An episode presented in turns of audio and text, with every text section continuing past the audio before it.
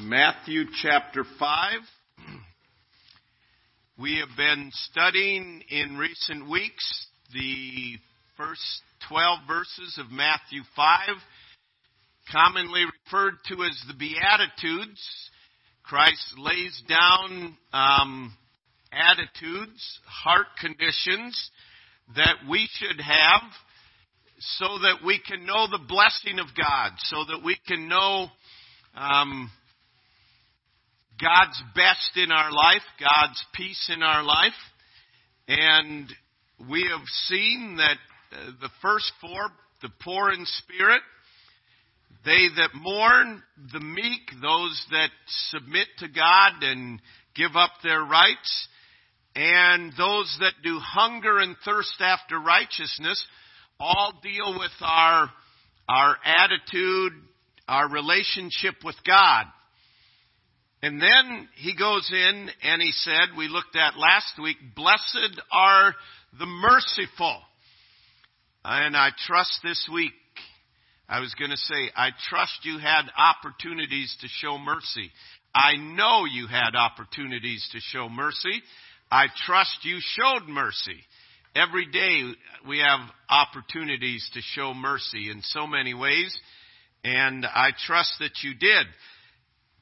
Now, verse 8 is what we're looking at today. Blessed are the pure in heart, for they shall see God.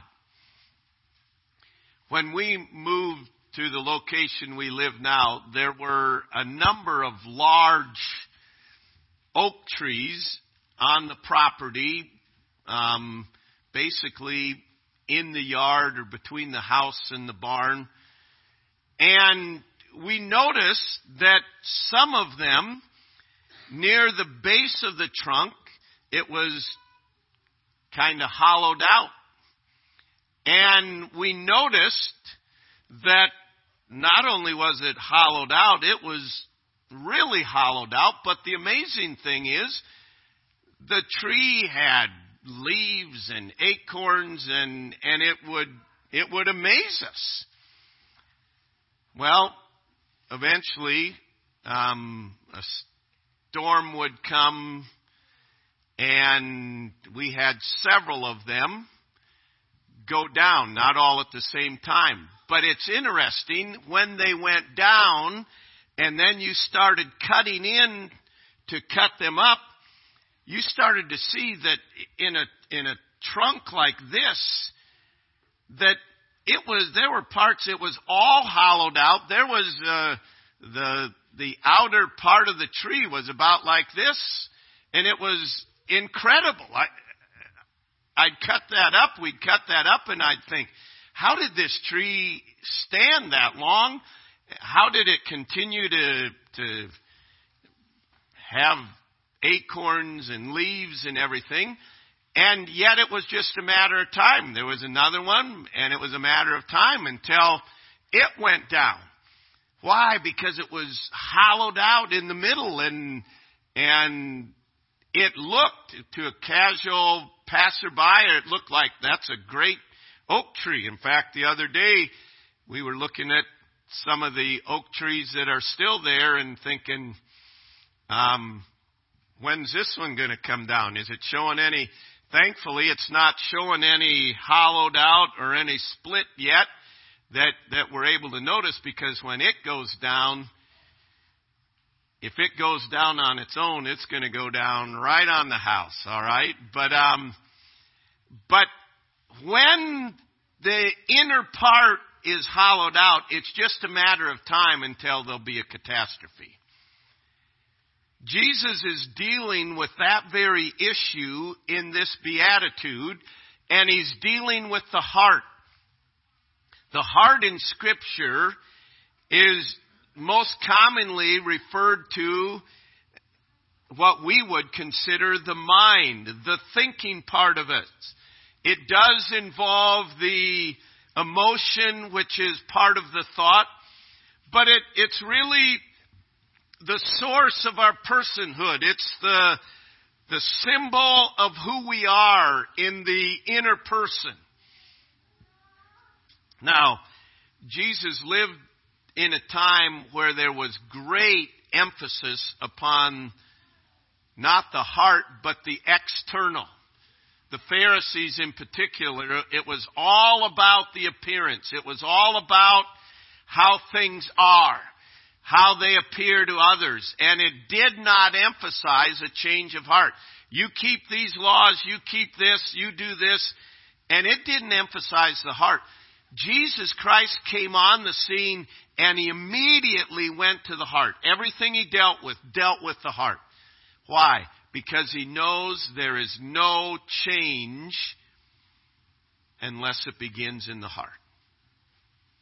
And in, in looking at this, it is important for us to understand a number of things about our heart. Number one, by nature, my heart is evil. Jeremiah 17 and verse 9 says, The heart is deceitful above all things and desperately wicked. Who can know it? Our hearts, from the very moment of conception, are evil. It's a continual fountain of evil, if you please. Matthew chapter 15 and verse 19, it says, For out of the heart proceed. Now listen to the things that come out of the heart. Evil thoughts, murders, adulteries, fornications, thefts, false witness, blasphemies. These are the things which defile a man. And Jesus was addressing the Pharisees, said, Hey, your disciples um, ate with unwashed hands. And Jesus said, Yeah, that may be true, but he said, Don't have a hissy fit about that. That's not going to defile them. What defiles them comes out of their heart. And you notice the list of what he said evil thoughts, murders, adulteries, fornications, thefts, false witness, blasphemies. This is, it's, it's like our heart is a, is a fountain a spring, if you please, of evil. And out of it comes that, and our heart is easily deceived to think, well, yeah, that's true for their heart, but my heart, yeah, there's some things where it's not quite right, but it's not too bad. No. My heart is deceitful. Everybody say that together. My heart is deceitful. Now say, your heart is deceitful. Ready? Your heart is deceitful. But who is deceived with our heart? Our heart likes to deceive other people, but our heart deceives ourselves. And in understanding and embracing my heart by nature is evil. And then to realize God knows my heart. Remember in 1 Samuel when God was choosing a king and sent Samuel and God said, man looks on the outward appearance, but God looks on the heart. So here we, here we have, my heart is evil and God knows my heart. Do you understand? No one else knows your heart. There may be a select few people in your life that you give them a little glimpse of part of your heart, but no one on the face of the earth really knows your heart, but God does. And do you understand? We don't really know our own heart. But God knows our heart. There is nothing hidden to God. Our heart is laid open before Him, and it is out of the abundance of our heart that our mouth speaks. Many events that happen in life are only explainable in light of the heart's condition. How did that happen? You have to trace it all the way back, and it goes back to the heart. And to think about it, we sang, Holy, holy, holy, Lord God Almighty. And my heart is evil, and God knows my heart. And yet he commended his love toward us while we were yet sinners. Christ died for us. You understand the heart is what really matters to God. I could just say the heart is what really matters. Period. The psalmist said, God, I know you desire truth in the inward parts. God is far more interested in what we are than in what we do. Because what we do is the result of what we are. Out of the heart, the mouth speaks. We read earlier, he that comes to God must have clean hands and a pure heart. Turn, if you would, to Matthew chapter 23.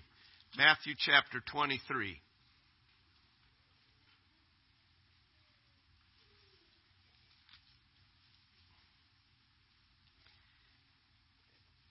And notice verse 25. We mentioned Jesus came on the scene and he deals specifically with the heart because he knows out of the abundance of the heart everything happens. Guard your heart, for out of it are the issues of life. It tells us in Proverbs. Notice verse 25 of Matthew 23. Woe unto you, scribes and Pharisees, hypocrites! For you make clean the outside of the cup and of the platter, but within they are full of extortion and excess. Thou blind Pharisee, cleanse first that which is within the cup and platter, that the outside of them may be clean also. Woe unto you, scribes and Pharisees, hypocrites! For ye are like unto whited sepulchres, which indeed appear beautiful outward, but are within full of dead man's bones and full of all uncleanness. Even so ye also outwardly appear righteous unto men, but within you are full of hypocrisy and iniquity. Jesus Christ cuts right to the chase, cuts right to the heart of the matter, and literally says the problem here is you look good, you make it look nice, you paint this sepulcher that is full of rotting dead man's bones, you paint it white and it looks good, but he said, inwardly, it is putrid, it is disgusting, it is nauseating, and he deals with why, because the heart is what matters. And so Jesus said, Blessed are the pure in heart, for they shall see God. A pure heart. We want to list some things about a pure heart. A pure heart is, is free of impure mixture. It is unmixed. It is unadulterated. It is unalloyed.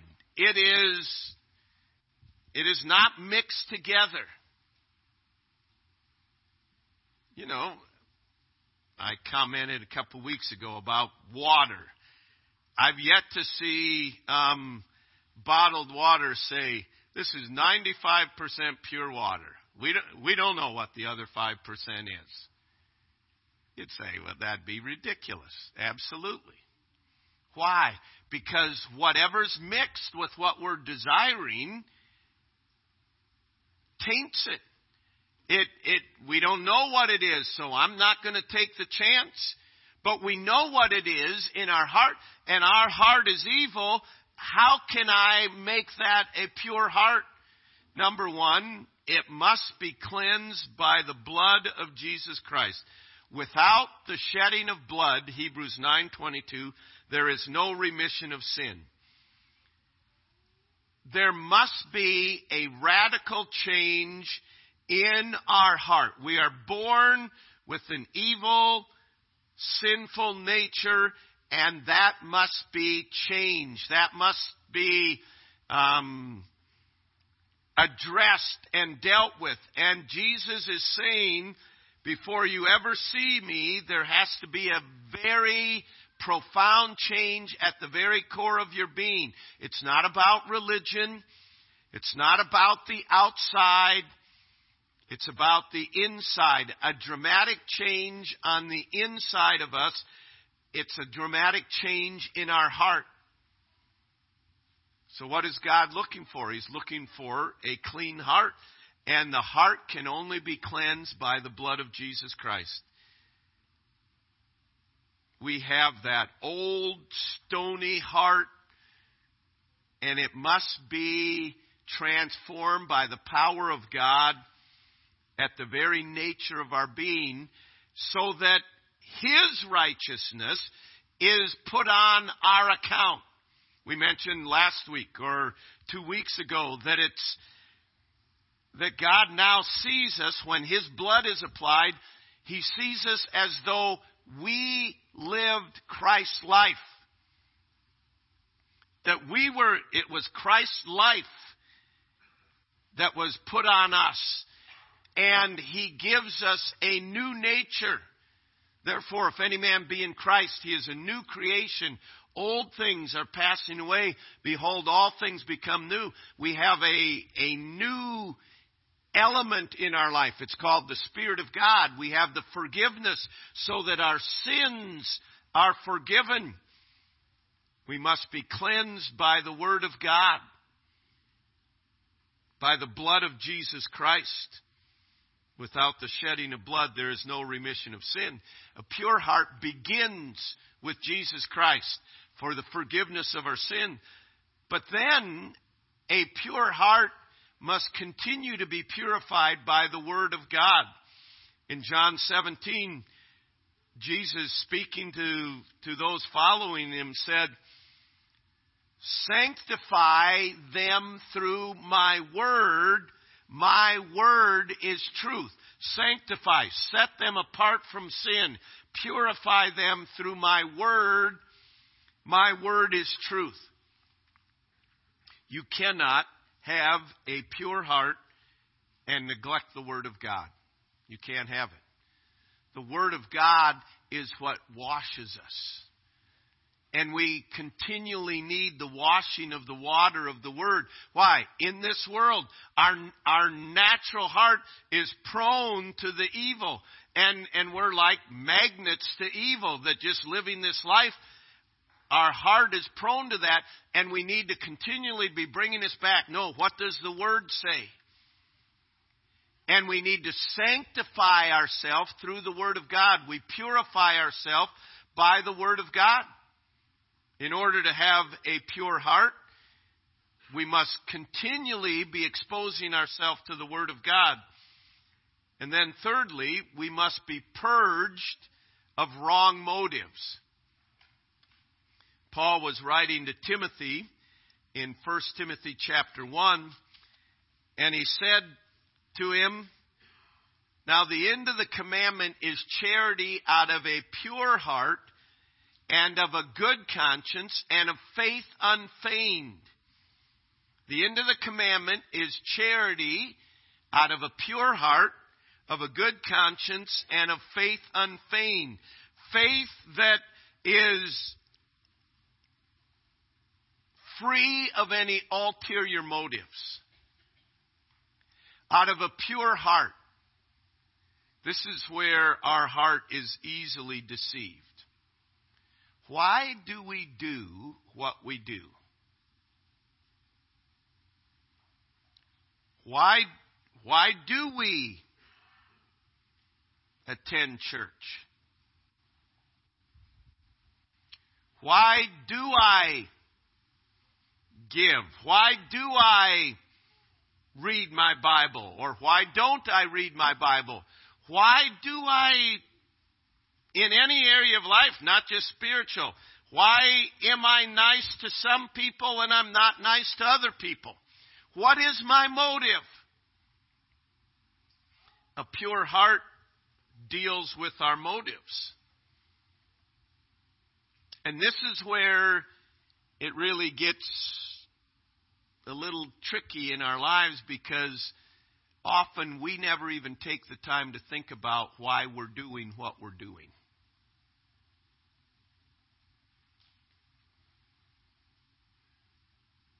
And many, many times the fear of man enters our life, and we do what we do because of someone else.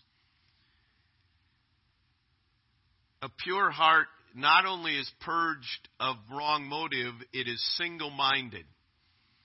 A double minded man is unstable in all his ways, James tells us in James 1. But in James 4, he says, Draw nigh to God, and he will draw nigh to you. Cleanse your hands, ye sinners, and purify your hearts, you double minded. A double, a divided heart would be impurity. I have Christ and something else. That's not a pure heart. Purity of heart has no deception, has no double minded, has no divided allegiance. A pure heart is a heart that has nothing to do with falsehood. It is painstakingly truthful and free from deceitfulness.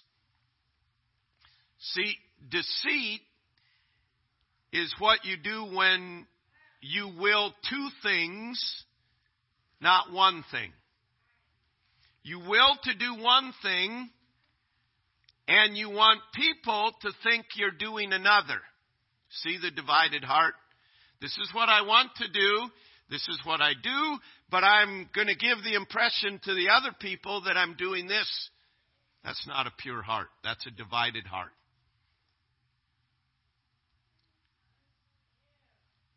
Purity of heart is a desire to one thing, namely to seek the face of the Lord. See, a divided heart. You have a desire to feel this way, but you want other people to think you're feeling this way. What happens? It happens all the time. We're feeling sorry for ourselves. We're having a pity party, and we show it in different ways. And somebody notices and they say, What's wrong? And what's the most common response? Nothing. You know, we don't walk around just saying to people completely out of the blue, What's wrong? We may say to people, Whoa, you know, scare them or something like that. But we don't go to people and say, What's wrong? I mean, what, you see a guy walking down the street, happy as can be, What's wrong? No, you don't do that.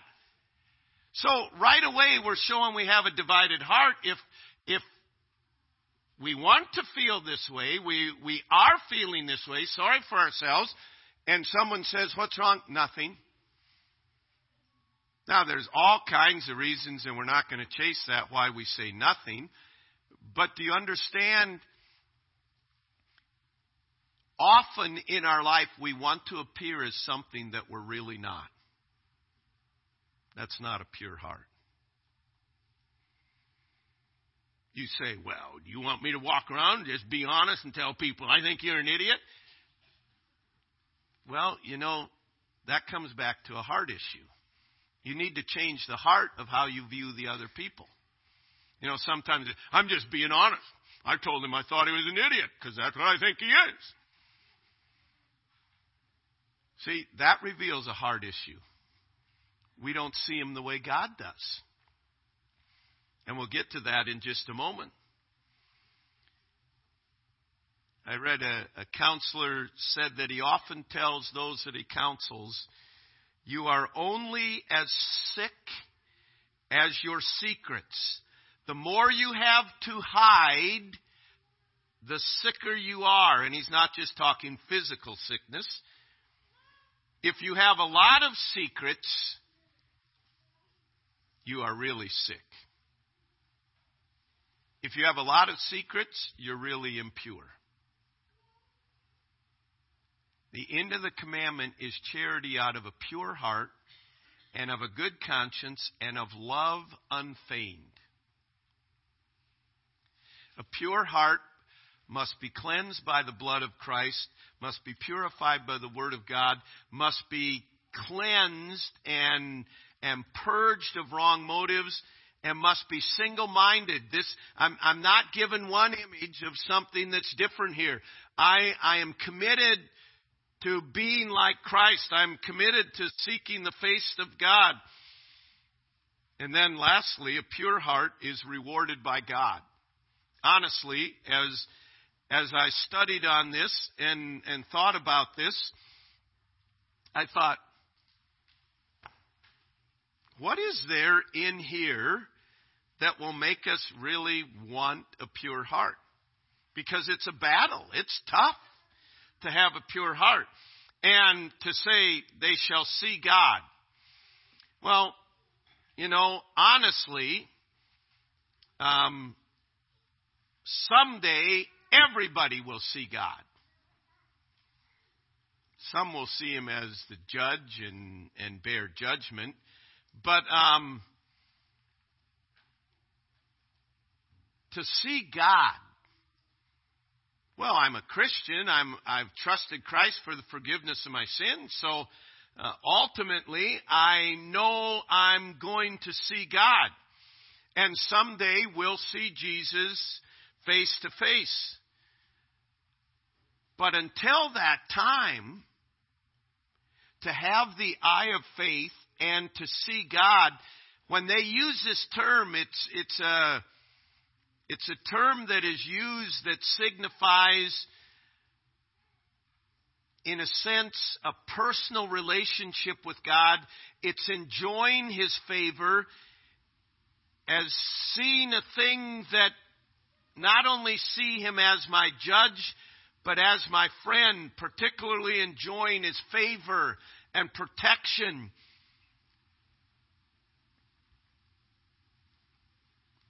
besides dwelling eventually with him in his kingdom. It means seeing God in his creation, seeing his providence at work in my life, seeing God as I read the scriptures. It's not just a history book. It means seeing God in my circumstances. It means a personal relationship. It, it means God is alive in my life. We mentioned this morning in Hebrews 11. It said of Moses, he endured as seeing him who is invisible. He endured the affliction, the persecution. He endured how? Why? Because to him, God was real in his life. There are going to come days when you're going to wish you, you could see God. There are going to come days in our life when you're going to wish you had a pure heart and you were going to wish that you knew by faith that God is here. It's a spiritual perception to see life from God's perspective. That is to see life accurately. You know, any, as I was thinking about this, if I don't see life from God's perspective, I don't see life accurately. You know, you go to these carnivals or state fair or whatever, and they have these weird mirrors, you know, and and it's all it's always funny. Skinny little kids like to go to the mirror that make you look, you know, broader, and and people that are more broad, they like to go to the one that makes you look skinny, and that's kind of how we are in life that we like to go where things make us look the way we think we want to look, but God looks on the heart. And when we look at life by any view other than God's, we're seeing it in a distorted mirror. It may make it look good, but you're going to find out, you're going to step into reality and it, whoa, is that how it really is? And seeing, blessed are the pure in heart, for they shall see life as God sees life. They shall see God in life. They shall know the reality of God. That's why you battle for purity. That's why you say, no, I'm not going to let that come into my heart. There's all these things that want to come into our heart. That's why you guard your heart with all diligence. Purity of heart helps us to know God's will, to see His purpose, to understand His ways, and to understand nothing else can satisfy the eye of man but seeing God. Nothing else can satisfy. So, the bottom line that I want to challenge you with to take this to heart is to begin praying, and I would encourage you to pray every day this week God, show me my heart. God, show me my heart. And give God time to deal in your life because we are all easily deceived. I mean, isn't, isn't this the way it is? Everybody else around can know a person's bitter, but that, I'm not bitter. See, we're, we're blind to our own hearts. Every one of us. And, and as a believer, to, to everybody here, I'll say, to say, God, show me my heart every day this week. Make that your prayer. God, show me my heart. And be prepared. He's going to, you may see some things you don't want to see.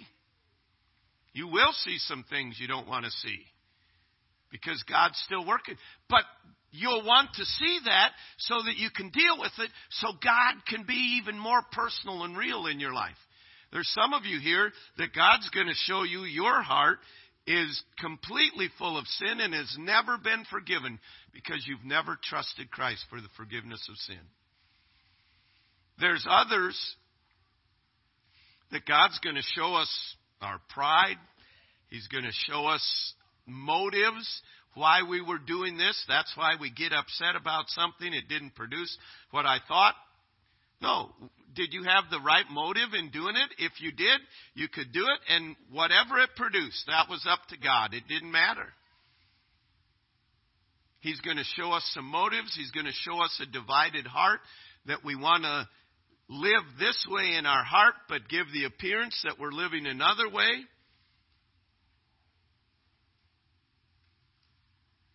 To say, God, I want you to show me my heart. I desire a heart that is unmixed in its devotion and its motivation. God, I, I want a heart that is unmixed in its devotion and also in its motivation. Why am I doing what I'm doing? He says, Blessed are the pure in heart, for they shall see God.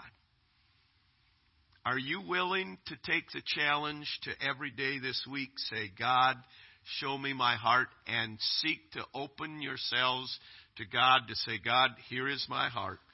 I want you to show me my heart, and I want you to develop a purity in my heart because I need to see you. I need to see you not just in eternity, I need to see you now. I need to see you, life from your perspective. I need to see God in life. I need to see you. Heavenly Father, thank you that you give us these clear instructions. And Lord, it is impossible. There, there is no way we can have purity of heart apart from you. And I thank you for the blood that covers our sin. And then for the working of your Spirit that leads us in this process of sanctification and, and purity of heart. And Lord, I pray that we this week would sincerely and honestly pray, Lord, show me my heart.